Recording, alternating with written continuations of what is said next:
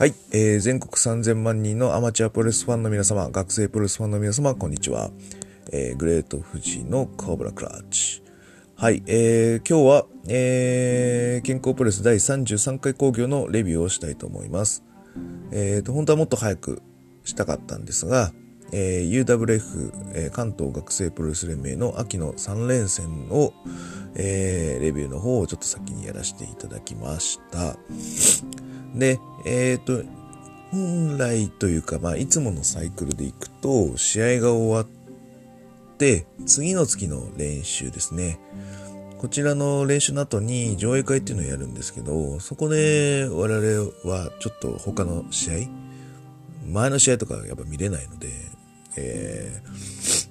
そういったのを見て、ああ、こんな試合があったんだ、すごいなと、えー言いながら酒を飲むのが、あのルーティンワークでして、えーまあ、そこまで引っ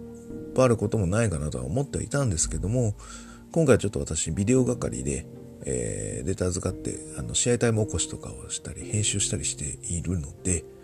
えーと、すべての試合を見ることができました。で、えーと、特にですね、えーと、自分第4でシングルだったんですが、第1と第3が、もう、えぐいシングルだったので、こう見て自信失うと嫌なんで、もうとにかく前の試合をも見ないって決めて見ていなかったので、はい、あのー見れてて、なんかすげえなと。3試合ともちょっとすごいなと思いました。はい。なので、えっ、と、ちょっとレビューを、はい。第一からやっていきたいと思います。はい。では、第一試合。ラグビープロ野球マラソンゴルフテニス？東京オリンピック？よーく見てろ。これがケンプロ第一試合だ。30分一本勝負。えーアウトサイダー、あ、えーアグネス・チャンリーシャン対アウトサイダー、ネギシ。えー決まり手は、えー14分25秒、テオクラッチによりまして、アウトサイダーネギシ選手の勝利です。はい、えーこれはですね、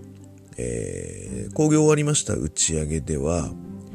えーなかなか評価の高かった試合でして、えーと、非常に悔しいと思いながら、はい、見させていただきました。で、結果ですね、あのー押されるゆえ、ゆえんというか、理由がもう満載な、非常にクオリティの高い試合でした。えーと、とにかく全体は丁寧で作られてます。えー丁寧の理由が、えー基本、えーアウトサイダーネギシはマムシのネギシと言われる、えー足を取っていく一点攻めのスタイル。そして、えーアグネス・チャンリン社の方は、えーまあ、小気味よく動いて相手をかく乱していくスタイル。えーこういうのは徹底しつつ、えーときっちり一個一個決めていった感じかなと思います。はい。で、えっ、と、周りのみんなでちょっとネギスさんすごいっていう印象が多かったんですが、私はその、ネギスさんはもちろんすごいんです。で、ただ足攻めというのは、えっ、と、リズムが止まるんですね。で、リズムが止まる足攻めをしつつも、えーリズムをこう、えーいいリズムを刻みに行ったっていうか、まあ、ネギさんを保管していったのがアグネス・チャンリーシャンだったので、僕はやっぱ二人がすごいと思いました。で、最後のテオクラッチも、もう毎月、ケンプロで練習している技ですので、まあ、あのキレがいいというのはもちろん分かってましたけど、本番でもしっかりと同じクオリティで決めてきたのがすごかったなと思います。で、もう一個特筆すべきなのは、えー私前にもちょっとプレビューの時にも言いましたが、えっ、と、2012年とか13年ぐらいに、えーキャッチの試合で、えーこの二人の試合を組みまして、えっ、と、結果がですね、ダブルフォールによるノーコンテストという形で、えっ、と、決着がつきました。引き分けですか？はい。で、えっ、と、当時としてはというか、まあ、あの、なんですか、プロレスとしては珍しいルールで、で、コミックでも何でもない試合でダブルフォールでっていう形だったので、今非常に珍しい決まり手だった印象があります。で、これの決まり手が、えっ、と、アグネス・チャンリシャンの得意技がロメロスペシャルなんですけども、ロメロスペシャルからこう後ろに倒してフォールを取るというえー、ルーティンをしたかったんですけども、なぜかアグネス・シャンリーシャンも肩をついていた状態で、ダブルフォールで、えっ、と、まあ、あのー、二人とも負けみたいな感じだった試合でした。えー、それがですね、中盤で、こう、フラッシュバックになあの出てきたので、多分私だけだと思うんですが、私は、おあの試合、しっかりこう、 to be continue してるっていう、あの試合の続きなんだ、みたいな、えー、印象で見れたので、さらに思い入れが深くなりました。えー、素晴らしい試合でした。はい、以上です。えー、続きまして第2試合、オッサンズレスリング、長いオアデット30分一本勝負、えー、コッペパンベイダー VS、えー、クラシナ甲子園 VS、あそこ長い。えー、決まり手は7分38秒、飛びつき十字固めによりまして、あそこ長い選手の勝利です。えー、っと、もうこれサブタイトルにもあるように、もう長いかそうでないかっていう試合なんで、えー、そのテーマに沿ったという形で、えー、っと、まあ、ストーリーラインという言うべきなのかね、あの、試合の全体の、えー、構図を多分でプランニングしたのはやっぱベイダーさんなんですよね。すごいですよね。はい。か、58ですよ。もうすぐ還暦ですよ。還暦の人のやるプロレスかっていうぐらいやっぱりすごいですね。はい。やっぱりコペパンベータすごいなと。で、やっぱり入場すごいので、これはね、ほんとね、ほんと見てほしい。いろんな人に。今、ベイダーが見れるのはコペパンベイダーだけですから。あの、な、あの、甲冑。もう本当すごいクオリティの甲冑です。えー、に、えー、ベイってやるとですね、こう、煙という名のですね、コールドスプレーがシューって湧き起こる、あの、あの光景はですね、あのベイダーをちゃんと見てた人はもう絶対感動すると思うんであのいろんな人に見てほしいです。はい。でえっ、ー、ともう一つ特筆もう一つというかまあもう二つぐらいか。えー、倉科甲子園はやっぱりあのー、長野在住なんですけどもまああのねあの大雨でちょっと来れるかどうか心配だったんですが来れてよかったです。でかつ相変わらずちょっと打撃の的確性とか、そういうのはやっぱ素晴らしいなというのがあります。で、えー、すごいなと。で、長井が、こう、若手で、倉科ベイダーがもうおじいさんという構図で、えー、長井がずっと攻めてて、二人がどっちかが、こう、疲れて休んでると。はい、こういうのが、なんでしょう。スリーウェイってもっと、こう、クンズホズグレッツみたいなイメージなんですけど、なんか、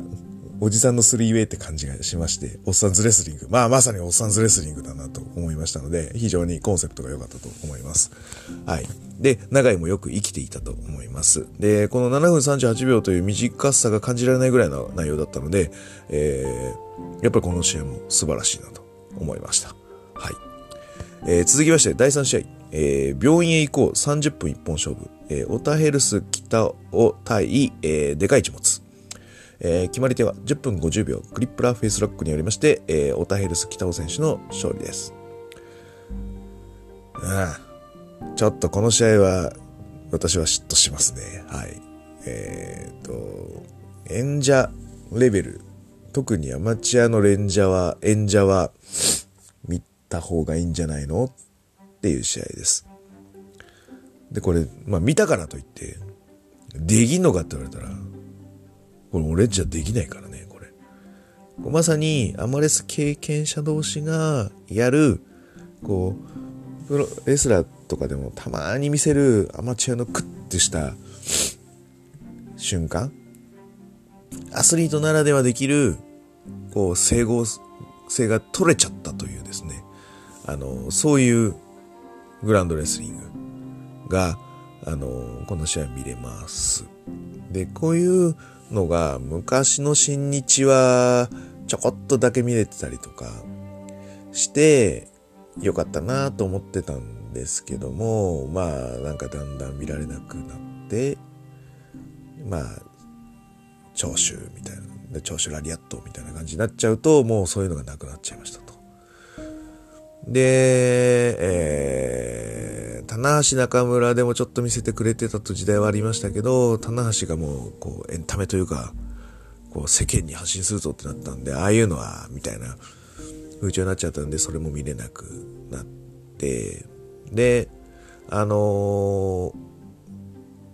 それをうまくプロレスに変換してずっと見せてくれてたのが全日本プロレスだったので、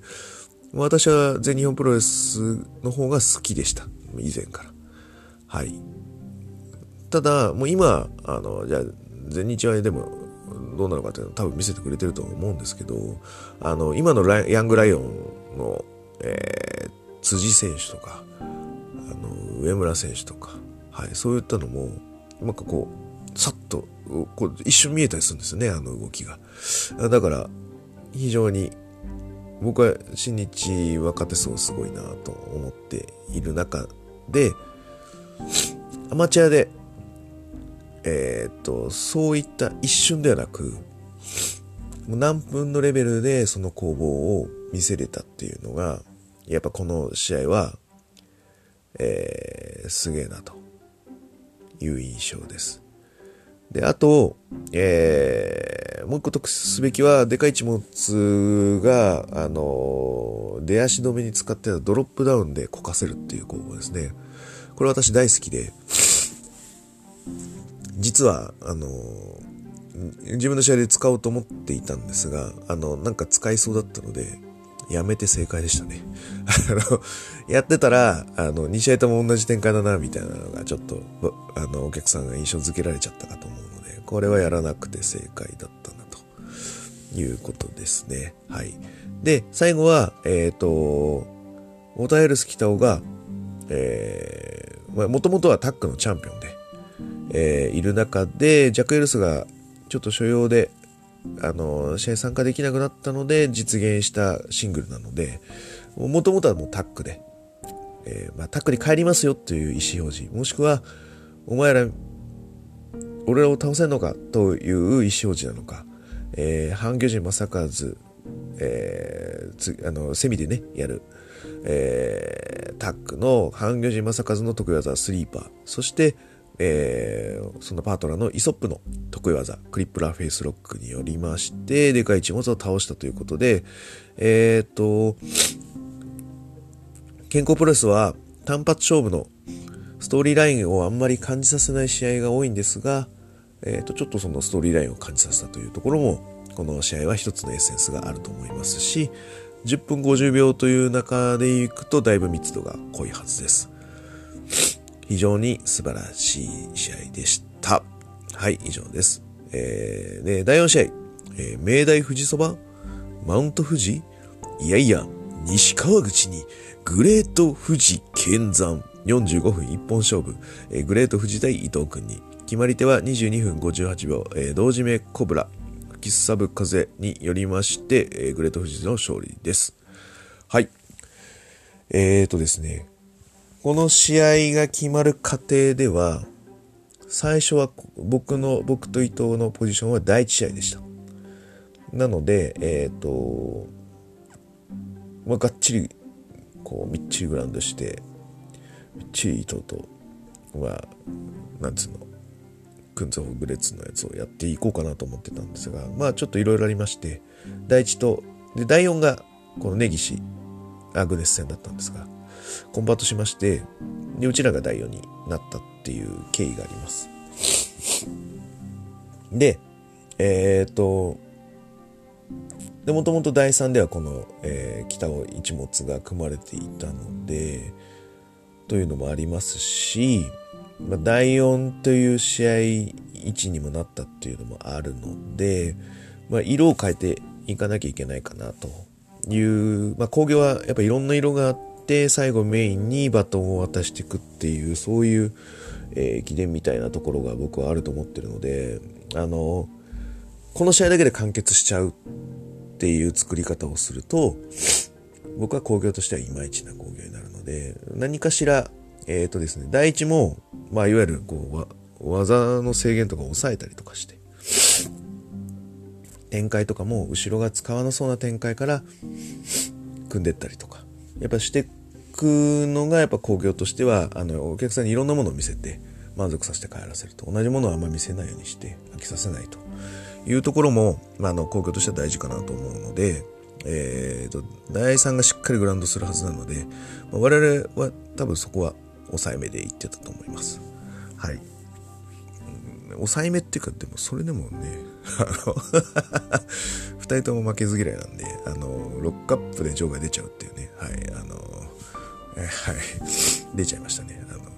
で、伊藤結構真っ逆さまに落ちたなと思ってたら、えー、VTR 見たら私の方が垂直落下で落ちてましたね。ロックアップ、垂直落下ロックアップっていうのがですね、ちょっと私の中ではちょっと意外すぎて面白かったです。はい。えーと、まあまあそれ置いときまして。で、えーと、対戦するやっぱ伊藤君にっていうのはちょっと、あのー、単独単発でも出した通りに、えー、1個下の、えー、偉大なるチャンピオンなんですね。あの、過去10年出るか出ないかって偉大なるチャンピオンになってます。で、対する私は特に世界チャンピオンベルトを持っていない二流レスラーというところから、まあ、キャリアを重ねていきまして、で、タイトルでは言ってないですが、これ、私が学プロを始めてからは、25周年記念試合になります。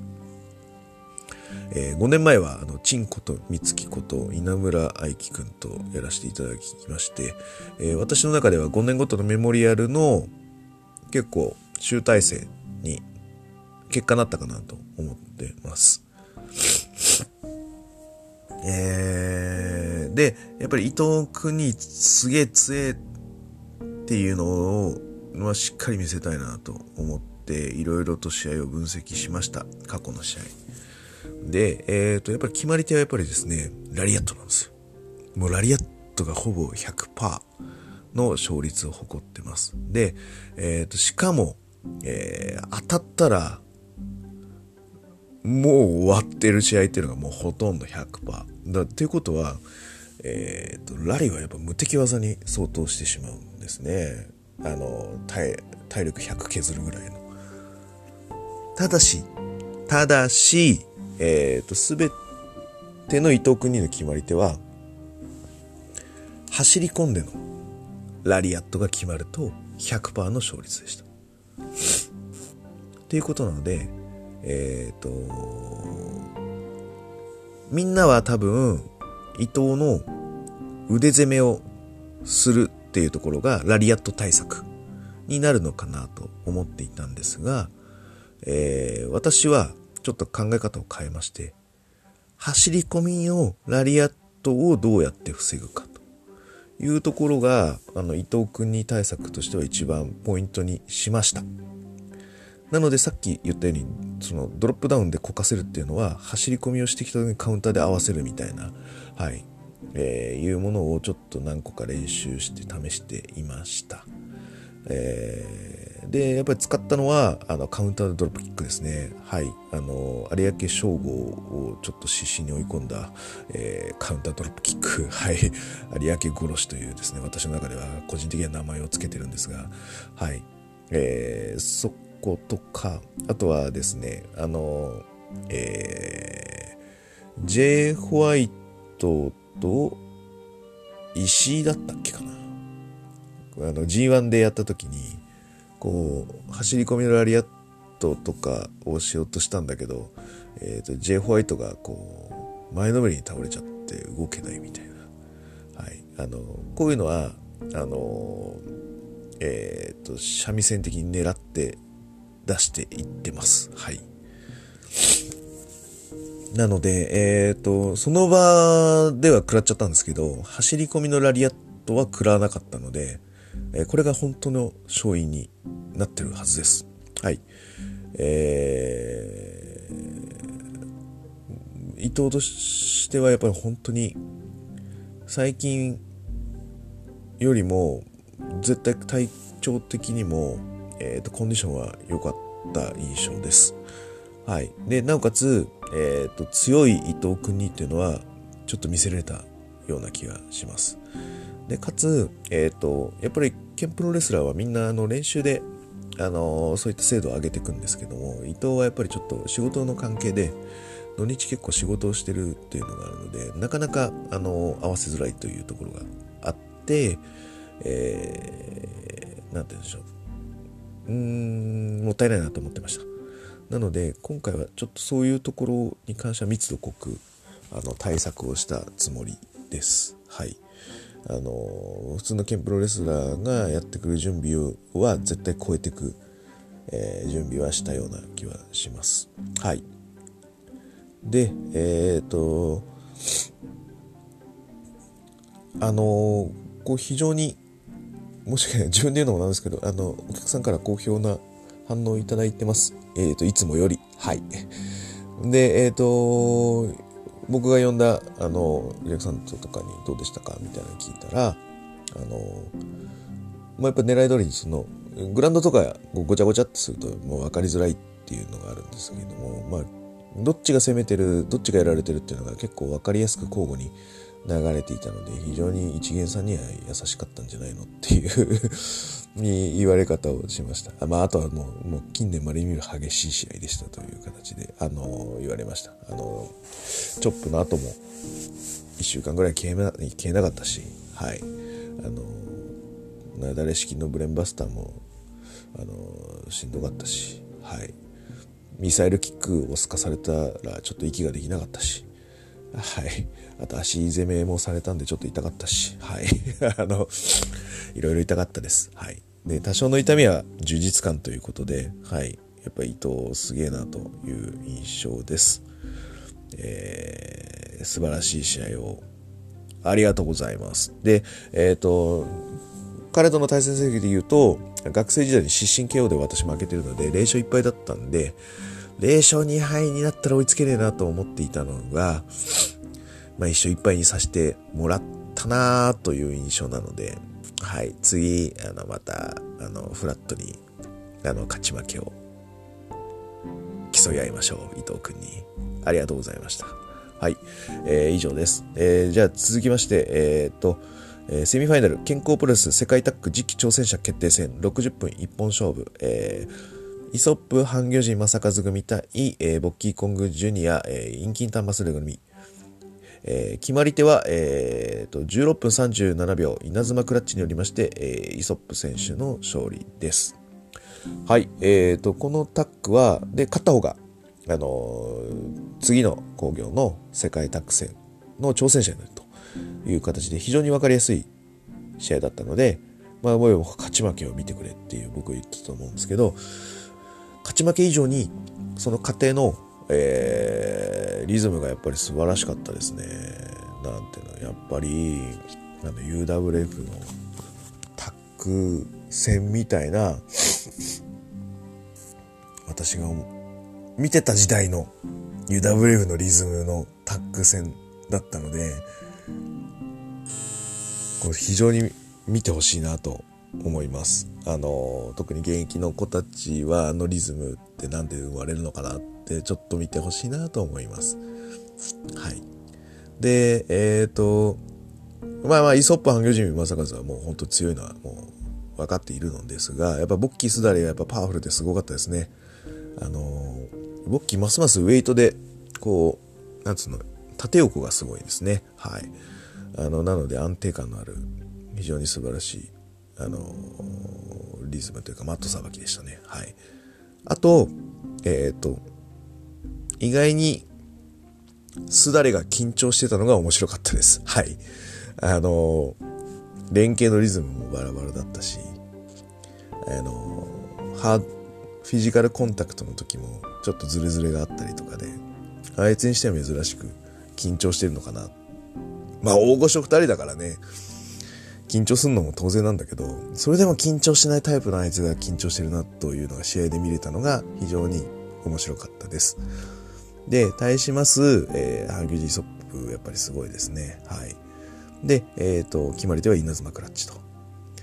えー、いうことで、あの、イソップさんもスタミナの配分がしっかり、こう、対策が取れてたので、前回よりかは非常に、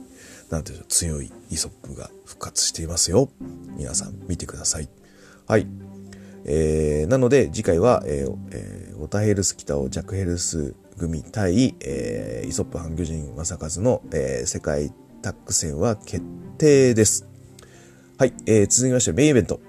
えー、健康プレス世界ヘビー級選手権試合、えー、61分一本勝負。王者マッキー VS、えー、挑戦者ヘンチーナ。決まり手は31分10秒ジャーマンスープレックスによりまして、マッキー選手が、えー、3度目の防衛に成功です。はい。えーと、もう27年ぐらいの同期の付き合い。そして立ち会い人は、えー、ザ・ボランティア、えー、レッソン徳、えー、中根さん。はい。えー、この同期がね、同じリングで27年経っても入れるってすげえなと。私、伊藤とね、そうやっても24年とかですし、僕の同期はもうアマチュアプロレスとかやってる同期はもういないんですよ。もう123人ぐらいいたんですけど、もう誰もやんなくなっちゃったし。で、プロはもう源太郎しかいないし、あの、川崎和馬っていうのもいたんですけど、もうそれもやめたし。なので、プロの山では源太郎が頑張ってるって、まあその山を見ながら俺も頑張ってるって、まあそんな感じなんで、同じリングで同期が立つって羨ましいなぁと、本当に思ってます。で、あのですね、健康プロレスの世代は、このイソップ、ハンギョジン正和、アグネス・チャン・リンシャン、えー、オタヘルス、北沖、ジャックヘルス、えー、今回出なかったスーパー清水とか、もうもうもうそれだけでも6人ぐらいが同期っていうね、すげえなーって言っててるのが毎試合あるんですよね 贅沢だよな。贅沢。羨ましい。うん、なんて言うんでしょう。もう時を経て、そういう趣味でお互いがしのぎを削れるって、本当に素晴らしい大人の趣味だと思いませんか？本当。そうだ、これが商売じゃなく趣味でやれてるっていうのが僕はすごいなと思ってます。はい。で、えーと、だからこそ怪我をしないように練習しましょうだったり、え、ー、とですね、昔はやっぱバックドロップとか使ってたんですけど、もう、もう今ではほとんど使わないです。やっぱそういうね、年を取ったら年取ったなりのプロレスをしてって、えー、お客さんを楽しませていこうというコンセプトが健康プロレスであるので、あんまり激しい、まああるよ、ある、あるんですけど、あのなんつうの、頭がっつり打つみたいな攻防はもう、うちの団体ではもうないんですよね。だからもう、まあ、そういうのはもう若い子たちのやってる、えー、工業派で見てもらえればいいのかなと思います。まあ、まあ、頭打っちゃいけないんだけどね。打たないようにみんな技術でやってますけど。はい。まあ、ちょっと置いといて。で、えっ、ー、と、マッキーヘンチーナは、そんなことはもう一切ないです。頭打つようなほぼ。はい。えー、で、ヘンチーナ選手はもう見てもらえばわかるというか、まあ見た人しかわからないんですが、えー、もともとはコミックレスラーの枠でやってまして、で、今でも変鎮というかね、仲間たちっていうので、結構こう、えー、リングがないイベントとかでも、あの、しっかりプロレスという形で、見せてる、まあ、いわゆるエンタ、表現者としては、もう、なんて言うんでしょう、こう、一個飛び越えてきてると。で、これの理由というのは、もともと学生プロレスだとコミックマッチしかやってなかったヘンチーナが、えー、健康プロレスになると、やっぱり、コミックやる人っていうのがほとんどいないですね。あの、ベータさんぐらいしかできる人がいないので、あのー、みんなストロングやってるベースになってます。なので、まあ、無差別ですね。あの、体重の無差別じゃなくて、スタイルの無差別っていうのがやっぱ健康プロレスでもあるので、あのー、ストロングコミック入り乱れての一つの表現。これは当たり前っていう環境になってます。なので、ヘンチーナのコミックに対して、我々ストロングの、え、レスラーというのは大喜利のように何らかの回答を見せないと、やっぱりちょっとこう、レスラーの格というか、リスペクトを得られないっていうのがあるので、ま、いろんな過去、いろんな対策をしてます。みんな、あの、付き合わないとか、あの、あとは、まあもう全否定するとか、あの、まああとは乗っかるんだけど、ここだけ乗っかるとか、ここは乗っからないとか、えー、ここはこう表現するとか、あの、そういう形で、まあいろんな大喜利の角度で、みんなが表現していく中で、このタイトルマッチという、こう、荘厳な雰囲気の中でこの大喜利をするという非常に難しいお題でした。で、私第4試合で、えっ、ー、と、休憩前。で、健康プロレスはやっぱりこう、軸が第一と休憩前、そしてメインみたいなのがあって、そこで、まあ、色が、骨が決まって、で、えー、残りがやっぱ肉で色を変えていくっていう作業になると思うんで。で、私の第4試合は、このメインが、やっぱりちょっとこう、変化球の試合になるだろうという予測があったので、えー、ストレート、真っ向勝負、直球勝負っていうところでプロレスを見せたつもりです。だから、えっ、ー、と、ここの試合でいくと、まあ、そのトリッキーな動き、もしくは、えー、と変化球に対してどう対応していくかというところが、マッキー王者の、まあ、一つの見どころでもありました。で、えっ、ー、と、マッキーは乗っかったっていう感じの、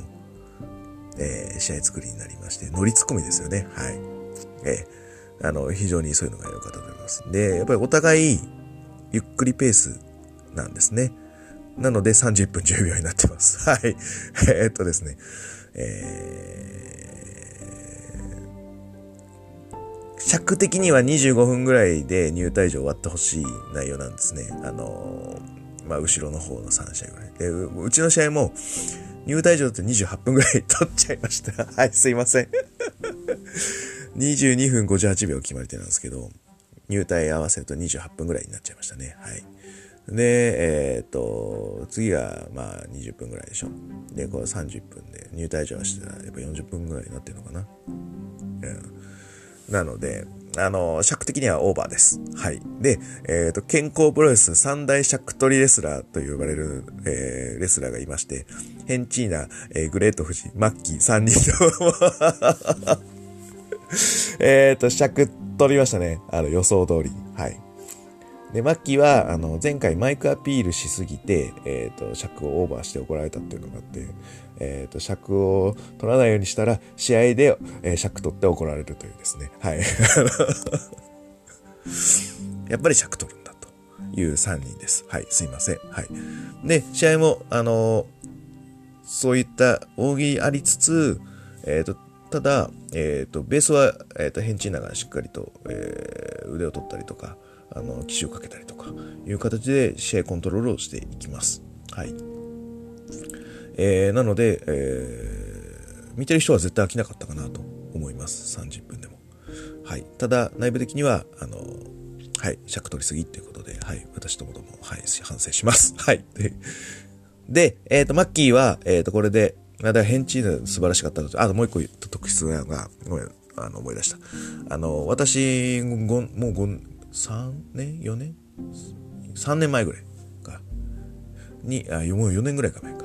えっ、ー、と、ヘンチンさんとはシングルやらせていただいてて、で、その時に、あの、初めて出た、あの、ボムズワイっていう、こう、トップロップから腹に打つやつ、あの、ストンピング打つ技があるんですけど、これの、あの、裏バージョン、裏ボムズワイまあ、いわゆる、なだれ式カーブストンプってやつですね。はい。これが出てましたね。はい。あの僕的には嬉しかったです。はい。あとは、えー、まあまあ、これも見てほしいな。あの、はい、はい、はい。なので、まあ、次回、またこんなのあるんで、あのー、見れなかった人は、次来てよ。面白いから、健康プロレス。これが言いたかった。あのー、今回もね、まあ、いろいろな工業とかぶってて来れなかった人もいるんですけど、まあ、来れなかった人には、まあ、来れなくて損したって思わせるぐらい熱い試合をしてやろう、みたいなのがあるんですけど、まあ、いざ終わるとね、あの、うん、そう、次来てよと、やっぱ思えるぐらい、えー、っとですね、今回は全部の試合、なんていうの、なあの、負け、負けというか、なんていうの、ちょっと、こう、みんなが満足できた感じで回せたっていうのが非常に良かったです。で、しかもこれ、あのー、ジャック・エルスもいないし、スーパー清水もいないし、アトラもいないし、こう、なかなか、あのー、人員かけてる段階の時って結構、まあ、逆に、こう、クオリティが上がったりしますので、あのー、非常にみんな勝者って感じの工業でした。はい。全体で行くと。はい。